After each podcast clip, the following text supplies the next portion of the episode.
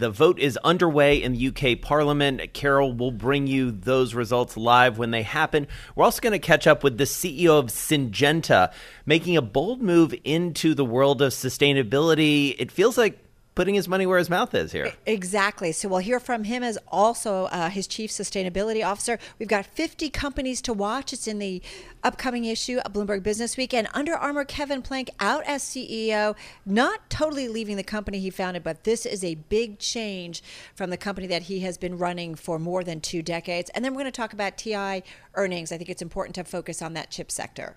Yeah, absolutely. So, a lot to get to coming up. So, how do we make sense of all of this going on at once? You heard Charlie talk about the market reaction to all these headlines. Headline bingo once again today.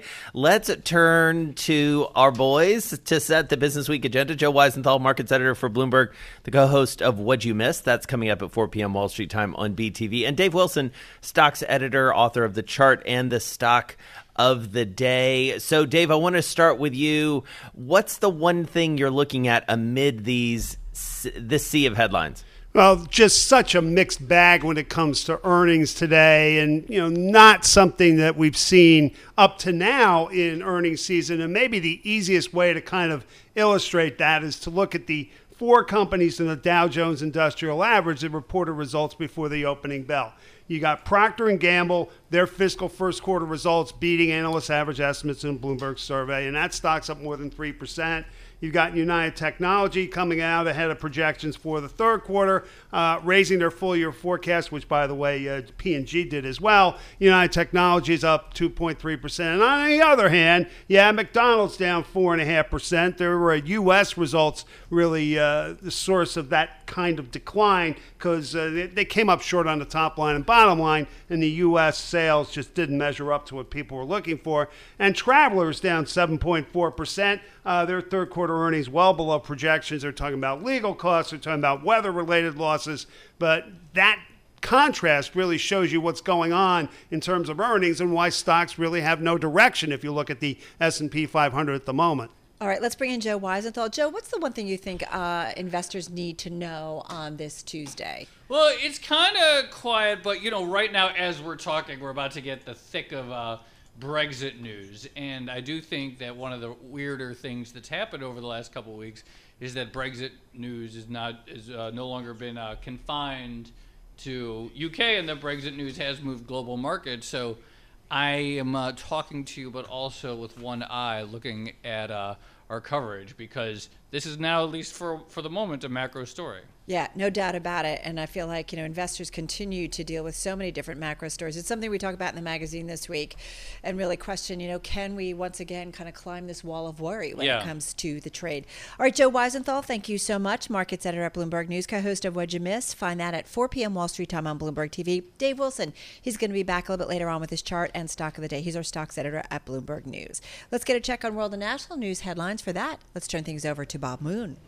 Carol, thank you. Senate Majority Leader Mitch McConnell put the brakes on a move to impose sanctions on Turkey over its incursion into Syria. Bloomberg's Irv Chapman reports from Capitol Hill. McConnell introduced his own resolution that calls on President Trump to end the drawdown of U.S. forces from the area and rethink his invitation for Turkey's President Erdogan to visit the White House. Sanctions may play an important role, and I'm open to the Senate considering them. But we need to think extremely carefully before we employ the same tools against a democratic NATO ally that we would against the worst rogue states. Committees of both houses are holding hearings this week on the president's unexpected decision to pull the United States out of its alliance with the Syrian Kurd forces that have fought the Islamic State on Capitol Hill. Irv Chapman, Bloomberg Radio. The Congressional Black Caucus is condemning President Trump's comparison of impeachment to lynching. Democrat Karen Bass of California, the group's chairwoman, called lynching a horrific stain on our country's history and said it's wrong to compare the systematic brutal torture and murder of thousands of African Americans to a constitutional process of investigation. The only black Republican in the Senate is sticking up for Trump, telling reporters that while he himself wouldn't use the word, he understands the president's point. There's no question that the impeachment process is the closest thing of a political death row trial. So I get his uh, absolute rejection of the process. The black lawmaker disagreed with a reporter's suggestion that the word is verily very racially charged. Global News 24 hours a day on air and at TicToc on Twitter, powered by more than 2,700 journalists and analysts in more than 120 countries. I'm Bob Moon. Jason Carol, back to you. Bob, thanks so much. You are listening to Bloomberg Business Week. Jason Kelly and Carol Massar, right here on Bloomberg Radio.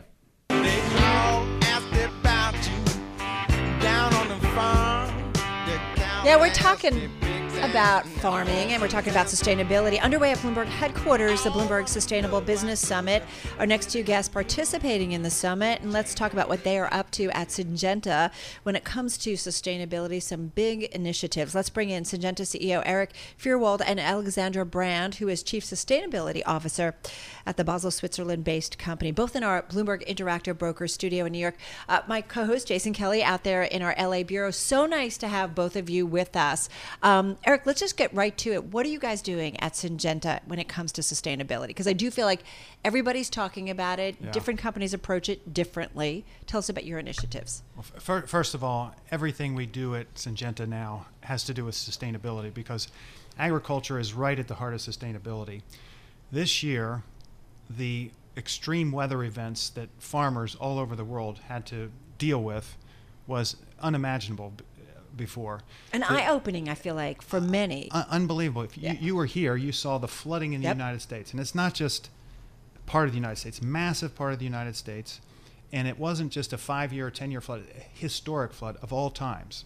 At the same time, in Australia, we're having the worst drought in history highest temperature ever recorded in France and other things like that. It's happening all the time. So we have to help farmers deal with climate change, ex- weather extremes.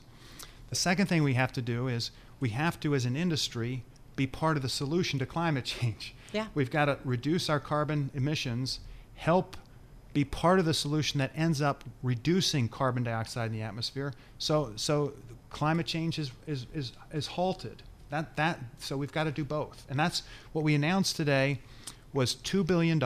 Everything we do goes to sustainability, but $2 billion towards breakthrough innovations, things that are really going to help step change things here.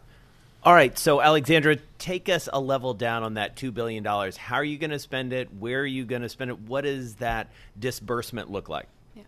Growers deeply care about their soils and soils is something which ensures their productivity and at the same time helps to sequester carbon in the soil. So a lot of that money will be spent on good soil management. We are looking at innovating in agricultural systems. So here in the United States, for example, we help growers to decrease the carbon footprint of their farm increase the carbon content of their soil, decrease their water footprint, and with that, connect them to food companies who give them a better revenue for the crops they've grown because they've been growing more sustainable. So, this is a model we feel is scalable, and we say we'll put much more money in matching seeds varieties to these soils and digital solutions to ensure you know the right signs being reported year over year and traceability and transparency for food companies and consumers. How can you move in terms of sustainability um, actions move others whether it's companies that you work with whether it's your customers whether it's your suppliers to get everybody on board right? Because we really need an all-in yeah. uh, focus in order to make a difference. I, I think the ultimate here is the consumers want this. Consumers want sustainably grown food so we're starting to work with food companies and NGOs like the Nature Conservancy, who is with us on stage today at the Bloomberg conference. Right. Uh, but food companies like Kellogg's and General Mills to, to work with farmers in the U.S. to make sure that they're growing using the best sustainability practices, keeping the carbon in the soil, um, the fewest passes over their farm, whatever it takes to have the best sustainability metrics. And then what, what Kellogg's is doing now is, is, is showing far, pictures of farmers in the retail stores saying, this farmer, father, fa- Farmer John, mm-hmm. grew this wheat sustainably that goes into this cereal. So ultimately, we want the, the, the, consumer to get the data on the food that they're buying so right. that they can ma- make choices around sustainably grown foods. That's the well, answer. I, I, well, and can, I was just to say, Jason, like you and I talk about this about our kids and how they turn around the boxes of things Right. and what's in it in terms of ingredients. But I do think, Jason, that we're getting towards a world where people are going to be like, where did this come from? Right. What were the sustainability initiatives? Well, and it's so interesting too because with that bottoms up approach that we're talking about that happens around our kitchen tables, it feels like Eric we're also seeing a top down from the boardroom level. You know, and I wanted to ask you about that because you've served in very senior positions in a number of companies. You're currently uh, on the board, I believe, of Eli Lilly among others. What are those conversations like in the boardroom now versus what they might have been a few years ago? Well, it, used to be on the side. You know, every now and then you'd have a conversation about ESG or sustainability or whatever. Wasn't on the agenda, perhaps? Maybe. Yeah. Maybe. Or maybe even you had a committee. You know, the, some, so, a few people that didn't really want to be on that committee, but but somebody would do it. Now it's right at the heart of the board's discussions. Alexandra is is right there with our board talking about sustainability is is, is, is our business. It's not it's not Right. some side thing. Well, that's so interesting, right? Because you know, for a long time, I feel like in the technology world, we talked about the IT people. It was a whole separate department. Now they have a seat at the table, and I feel like sustainability. It's no longer like, yeah, those are those guys in the back corner. I don't know what they do. You have a seat at the table. You're in the room when decisions are happening, Alexandra. Oh, absolutely. And we understand how much that thinking changes our practice, changes what is demanded from growers. So if we are there, it's absolutely critical for our business success and for the growth. Um, and Is it going to all be more expensive? well, I don't think so. I think technologies are a great driver for productivity and will continue to be so. So I don't expect us to be more expensive in food production, but being able to produce food much more different uh, with good technologies and enabling policies for these technologies.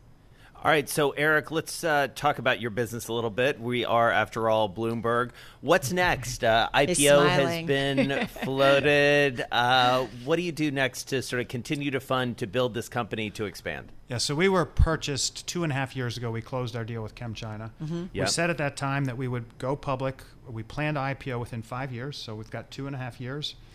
I believe that we're on track. Our, our performance is strong. The markets are challenging, but assuming that, that the, the, the agriculture markets continue to stabilize and, and, and have some improvement, I fully expect us to be able to IPO within the next year, two, two and a half years. Now, you've heard, think there, there's been word out there that we're working with banks and we're getting ready, which is true, so that whenever the market conditions are right and our performance is right, within the next two years, we're, we'll be ready to go public. Nothing sooner. Well, we'll we'll see, but certainly nothing this year. But but um, you know something could happen in in 2020 or 2021. But that's not what we're focused on. What we're focused on right now is creating a really great company, delivering strong results, and then the opportunity will open up. One last question, and because we talk so much about being a private company, I mean, under ChemChina, just 30 seconds, is it nicer to kind of be out of the public eye for a little bit? It is. it's very nice. But I'll tell you, even when we go public again, it's nice to have a, an anchor shareholder that has the long view. Okay. That's willing to allow us to invest in things that take five or 10 years, technologies that are really going to make a difference. Love getting some time with both of you. Thank you so much. Eric Fyrwald, CEO at Syngenta, Alexander Brand, Chief Sustainability Officer at Syngenta. Want to take you to London and the Brexit vote. To be moved formally. I beg to move. Moved formally, thank you. The question is as on the order paper. As many as other opinions say aye. Aye. Of the contrary, no. No. Division! Clear the lobby.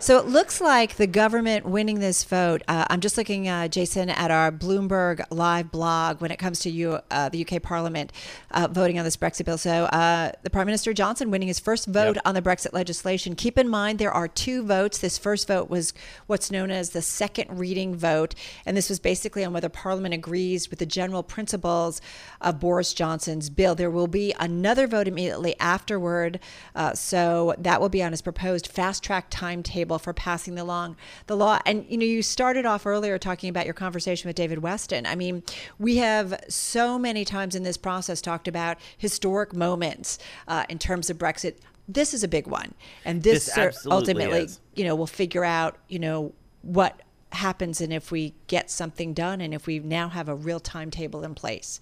Well, and this is a win for Boris Johnson, I think, Absolutely. unmitigated, at least for the moment. And obviously, we know that this story changes from moment to moment for sure.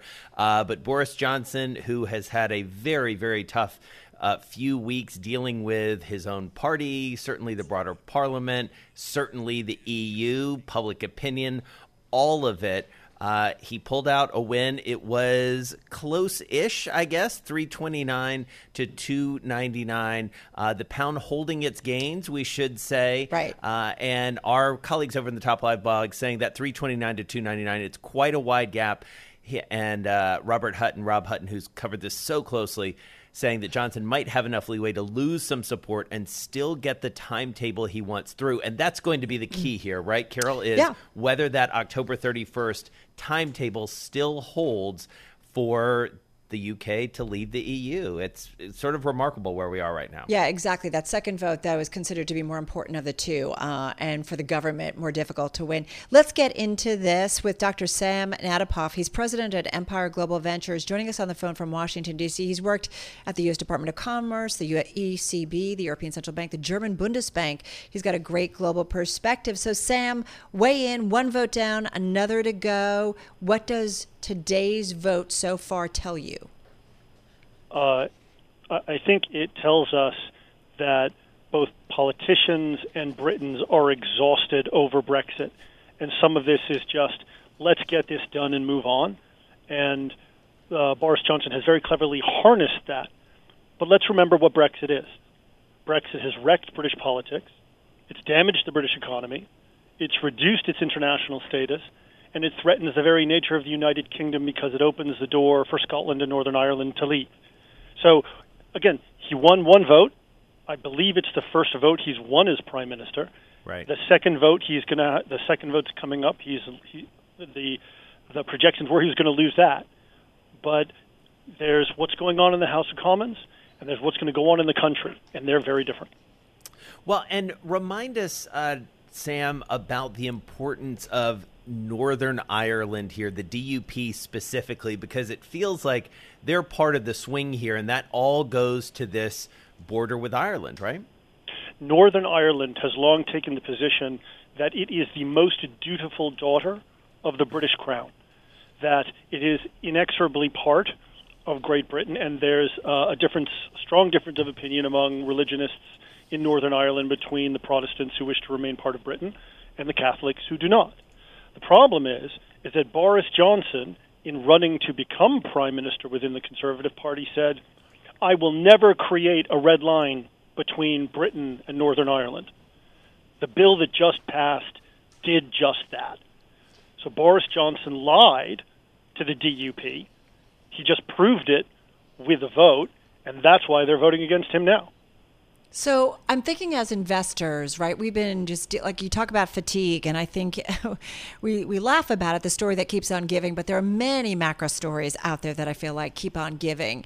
Um, but you, it sounds like you're expecting, at least at this point, we are getting ready to potentially at least see the end of it, and that could be good or bad, though, in terms of the market environment, um, especially the European market environment. Look, uh, I think you're exactly right. I think investors want clarity, clarity overall. If the, if Brexit is to be the path, let's take Brexit. But as a result of the preparations for Brexit, five banks in the City of London, Deutsche Bank, J.P. Morgan, Goldman Sachs, Citigroup, and Morgan Stanley, transferred 857 billion dollars of, ba- of balance sheet assets from Frankfurt, from London to Frankfurt, or 10% of the money in the UK banking system. Honda closed down uh, a car making uh, manufacturing plant in central Brit in central England because as a result of leaving the EU, there'll be a 10% tariff on this. If you're an investor and you're looking at Great Britain, you may get stability, but this may be more of a distressed asset than you thought two weeks ago. Wow. And so, what is an investor looking for here? To your point, it's stability to some extent, a timeline for sure. Does that mean, in your estimation, do companies take at least a little pause here to figure out Does October 31st stick? Are we waiting longer? What do you expect companies to do in this very sort of brief interim period? Well, I think larger companies have been planning for Brexit for some time. Yeah. Um, Land Rover and Jaguar, they have been saying, you know, we are, you know, we are ostensibly British companies, but we are having to plan for an enormously difficult process for us. So banks have been planning, large corporates have been planning. The problem is smaller British companies haven't been able to plan because they haven't had that flexibility. And if Boris Johnson wins this next vote, Brexit happens on Thursday. You know, it's interesting. I'm, I'm looking at our Bloomberg Live blog. We love this, where our, our whole team is weighing in on this. And Robert Hutton, our UK government reporter, says appearances can be deceptive on this, meaning Brexit and the Brexit vote. On Saturday, I watched the DUP head for the no lobby, or so I thought. It turned out they voted yes. So it ain't over until it's over, Sam, right? I mean, you just never know ultimately how things will end, even if you think you understand someone's position going into it. You're absolutely right. And when it comes to the DUP, their own position, uh, their own political position at home is quite challenging. But again, when investors look at this, they they tend to like to hear what's going on. The CEO of Jaguar Land Rover said that Brexit was jeopardizing 80 billion pounds in its future investments into the UK, and that a bad Brexit would cost Jaguar Land Rover over 1.2 billion pounds in profit every year. Um, you never know what's going to happen. And with Brexit, we've all been made fools of many times. But people who are spending money on participating in the British economy, they've been watching closely, and they've thought this thing was over for a long time. And so, uh, Sam, as you think about the global implications of this, I mean, obviously, this is an incredibly important story domestically in the UK and regionally for Europe. But what about elsewhere, back here in the United States? How are people viewing this? Because all eyes have been, especially over the last week or so, it feels like on something close to a resolution here. If you're a central banker, if you're a CEO, what are you thinking right now? Uh, the central bankers want to get back to managing monetary policy, and they're really tired of focusing on this. If you're a president and you look out at the world, you see that the United States is beginning to get um, caught in the grip of an impeachment hearings. The EU is paralyzed by Brexit, yeah. so that economic so that economic energy is shifting more to Asia. Sam, so, Sam, hang on a second. We do have uh, members of parliament coming back to their seats at this point. We just want to update everybody. We did have the DUP voting against the UK government's timetable. That's coming from the BBC. So we're getting a little bit more information at that. Forgive me, Sam. Go ahead. Um, so if investors may see that the U.S. market, while it's growing, may not be a value buy at this point. That um, Britain is something is a longer term investment uh, in, in terms of a distressed asset, and that the EU hasn't come to grips with how its economy is going to change, and that smaller Asian countries may be uh, a real opportunity for investment opportunities. Sam, I do wonder if this process, how how pained it has been and tortured, that are other countries who maybe are not so happy as being part of the European bloc thinking, okay, there's no way I would I would step back? Are there others who might see if ultimately Brexit looks like it'll happen, will say, well, maybe that's a consideration? I think you're exactly right, and the EU has deeply has deeply been angry about this process, but it sent a very clear signal to anyone thinking of leaving the EU. You don't want to try this.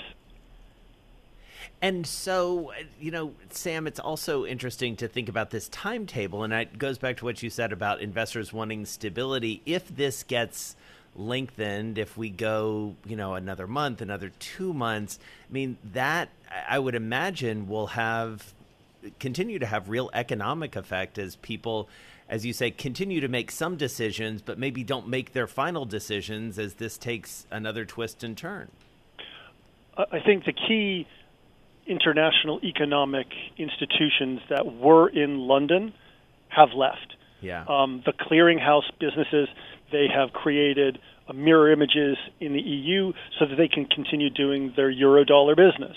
Um, major banks, as I said, have moved 900, you know, 900 billion pounds out of Britain. Um, key EU institutions, their version of the Food and Drug Administration, they have moved out of London and moved to Amsterdam.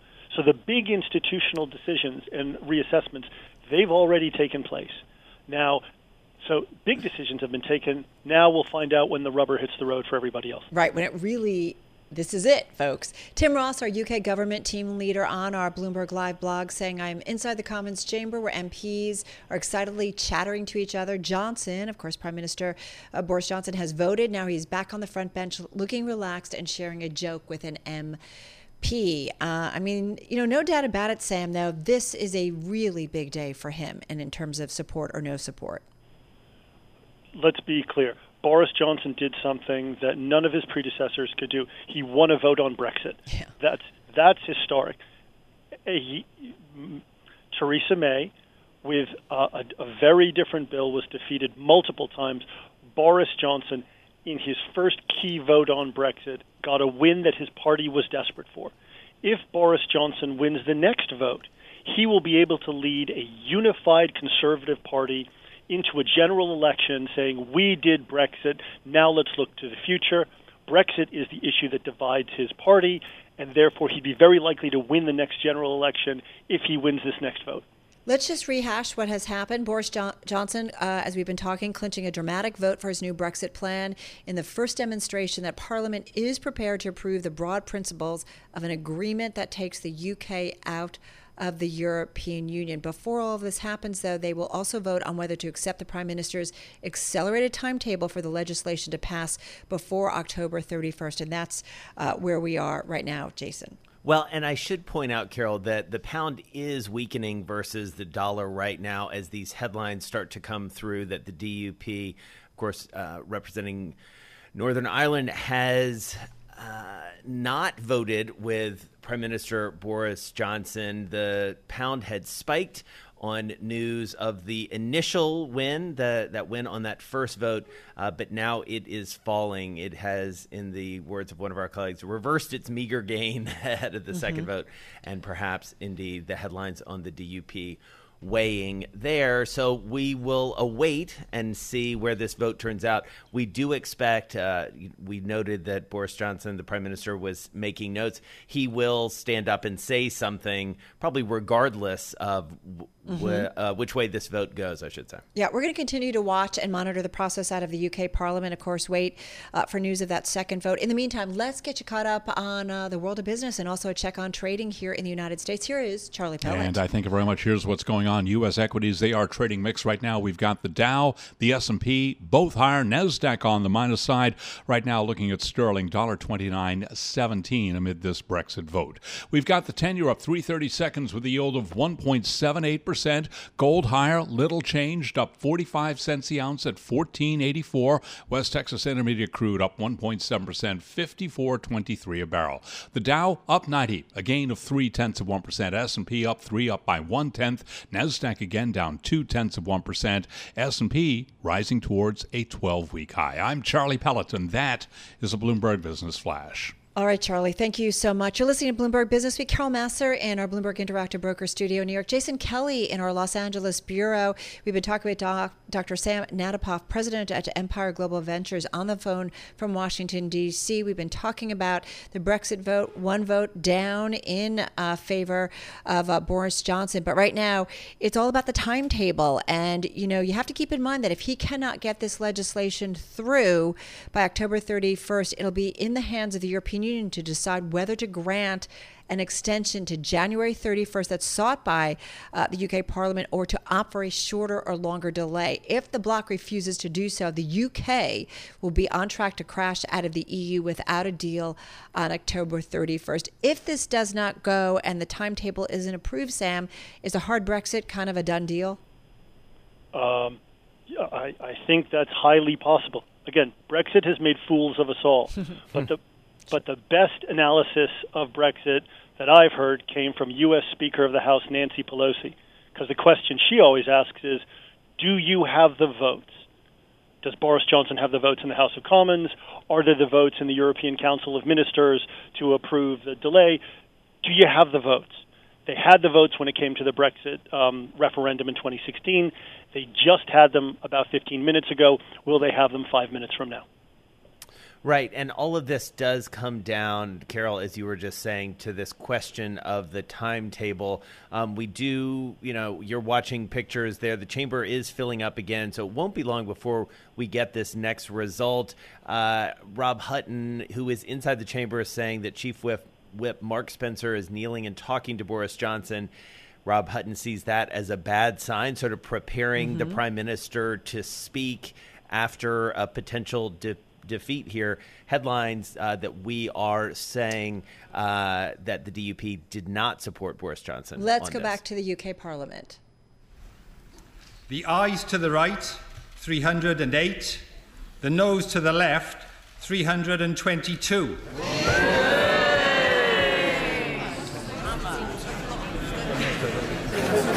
The ayes to the right, 308. The noes to the left, 322. So the noes have it, the noes have it. Unlock. Order. Uh, order. Uh, point of order, Mr. Jeremy Corbyn. Thank you, Mr. Speaker. On Saturday, this House emphatically rejected the Prime Minister's deal. Tonight, the House has.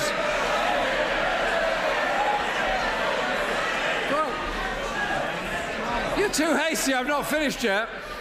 Tonight, the House has refused to be bounced into debating a hugely significant piece of legislation in just two days, with barely any notice and an analysis of the economic impact of this bill. The Prime Minister is the author of his own misfortune. So I make this offer to him tonight. Work with us, work with us, all of us, to agree a reasonable timetable, and I suspect this House will vote to debate, scrutinise, and I hope amend the detail of this bill. That would be the sensible way forward, and that's the offer I make on behalf of the opposition tonight. Point of order, the Prime Minister. Point of order. let me say in response, Mr. Speaker, how welcome it is, uh, even joyful, uh, that for the first time in this long saga, this House has actually accepted its uh, responsibilities uh, together, come together, and embraced a deal. I, I congratulate honourable members across the House on the scale of our collective achievement, because just a few weeks ago, hardly anybody believed that we could reopen uh, the withdrawal agreement, let alone abolish the backstop. That is indeed what they were saying. And certainly nobody thought that we could secure the approval of the House for a new deal. And uh, we should not uh, overlook the significance of this moment. And I pay, I pay particular tribute to those members of the House who were sceptical and who had difficulties and doubts and who decided to place the national interest ahead of any other consideration.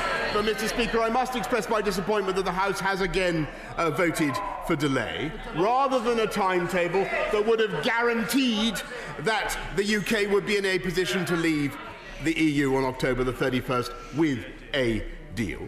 And we now face further uncertainty, and the EU must now make up their minds uh, uh, over how to answer Parliament's request for a delay. And the first consequence, Mr. Speaker, is that the government must take the only responsible course and accelerate our preparations for a no deal outcome. But secondly, I will speak, I will speak to EU member states about their intentions until they have reached a decision. Until we, uh, they've reached a decision, I must say, we will pause this legislation. And let me, let me be clear. Let me be clear our policy remains that we should not delay, that we should leave the EU on October the 31st. And that is, that is what I will say to the EU, and I will report back to the House. And one way or another, we will leave the EU with this deal to which this House has just given its assent. And I thank, and I thank I thank members across the House for that hard won agreement. Point of order, Mr. Ian Blackford. Thank you, Mr. Speaker. And I must say, I find the response of the Prime Minister quite extraordinary. Because the facts of the matter are. Order! Order! The Right Honourable Gentleman is entitled to raise a point of order and he is entitled to be heard. Let's hear the Right Honourable Member and then we will expedite progress. Mr Ian Blackford. Thank you, Mr. Speaker. The facts of the matter are this is yet another humiliating defeat for the Prime Minister this evening, who has sought to railroad through this extension, but also in terms of protecting Scotland's national interest as to what options are open to us. To the Right Honourable Gentleman, but I have a sense that his question is largely rhetorical. I say that in no disobliging spirit. I don't think the Right Honourable Gentleman needs my advice, or even if he does, he doesn't need it tonight. And so we'll leave it there for now, and we can. Oh, no, no. All right, Well, you've I say listening. this in no uh, disobliging spirit, Carol Massar, but this is a little bit of a mess that we find ourselves in. We've been listening uh, to a lot of back and forth there in the UK Parliament. Boris Johnson, the Prime Minister, winning one and losing one, but losing a big one in the sense of we don't know exactly what happens next. Yeah, that's exactly. So two votes happened. The first one rather quickly, and that was basically the UK Parliament voting to accept his Brexit, Boris Johnson's Brexit bill. That was followed by another one, and that's where Boris Johnson lost, and that was basically to fast track uh, the Brexit law. We did hear from Boris Johnson, still committed to it, but he also did say we now face further uncertainty. The European Union must now make up uh, their mind. So that's basically uh, where we want Jeremy Corbyn uh, leader of the Labor Party. We did hear from him. He says he wants uh, a reasonable timetable. So that's kind of where we are at this moment. Dr. Sam Natapoff has been kind enough uh, to sit through uh, listening to the UK Parliament and stay with us.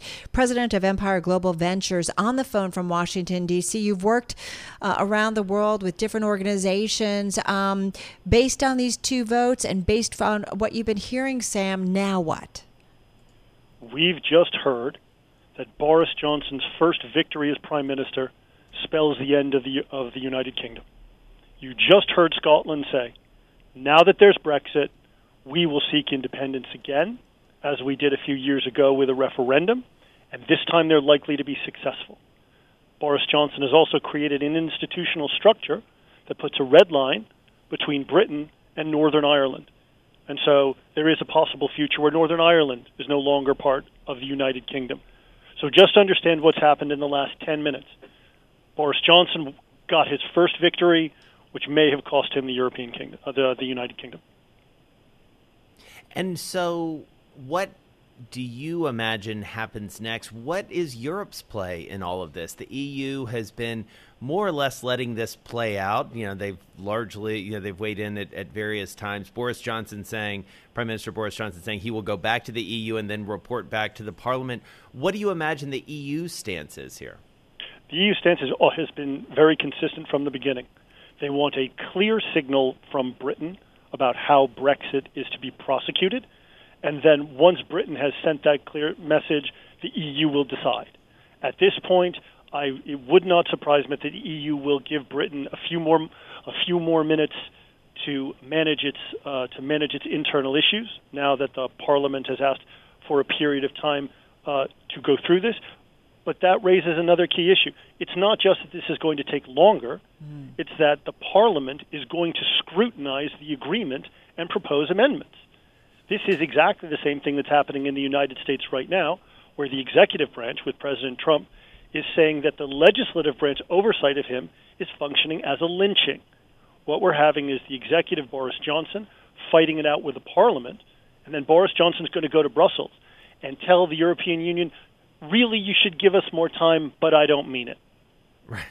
Well, and it's interesting too, and I, you know, again going back to our Bloomberg Live blog, you know, there was no mention of pulling the bill. There was no mention of an election, which I believe Boris Johnson had said he would maybe do if uh, he lost um, this vote. Uh, so no mention of that. Um, yeah, I think it's staggering. I think what you said, and I kind of had to pause after you said it, that, you know, the undoing, I feel like it's the final undoing of um, the British kingdom uh, in terms of how we know it or have known it for so long. the, the, the United Kingdom, the British monarchy and empire, was an analog construction. What we're seeing now is a digital a, a digital extrication of of smaller units that can efficiently or less efficiently function within a wider market. Old traditions are being set aside. One of them, one of them has just been unraveled in, in to our ears. That's an extraordinary thing we heard from Scotland, and uh, that will go in the history books about Boris Johnson and David Cameron, who started this. Right. And so let's recap sort of where we are. We've had two votes in the UK Parliament today. One, uh, essentially, the Parliament really for the first time supporting a deal put forth by the Prime Minister, in this case, Boris Johnson, to leave the EU.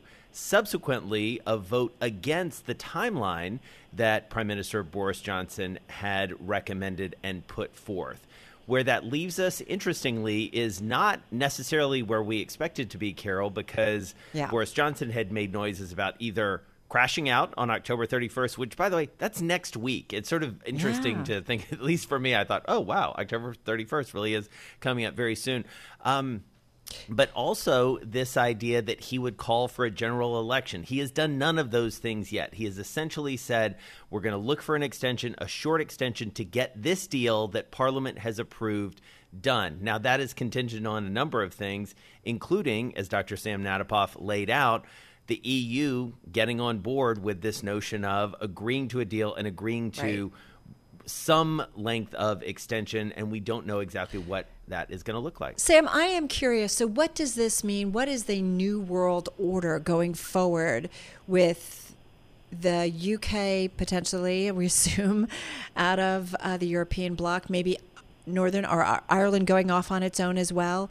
Um, how does that change that global landscapes, particularly over in Europe? Well, you know, Scotland and Northern Ireland um, would would develop their own national identities and, and proclaim them, but the the loss of Britain from the European Union and the loss of London as the European financial capital that has already sent shockwaves around the world.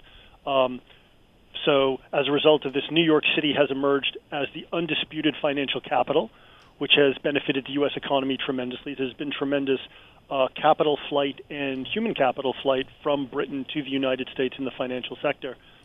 But it's these, it, is this voluntary decision by the people of Great Britain to leave the European Union that has set all of this in motion. 17.4 million Britons said they wanted to leave. And today, for the first time, the House of Commons passed a bill that will allow them to do just that. All right. Well, we're very grateful to you, Dr. Sam Natapoff, president of Empire Global Ventures. Unwittingly, Carol signed up to essentially be a guest host with us for this first hour Great. of uh, the Brexit negotiations, everything that's happening in the UK. Really, really value his uh, expertise. He's been a great voice for us all along the way. And we're not done yet because we know we'll have Just him back as this continues to take some twists and turns. All right, let's get to World and National News headlines. For that, let's check in once again with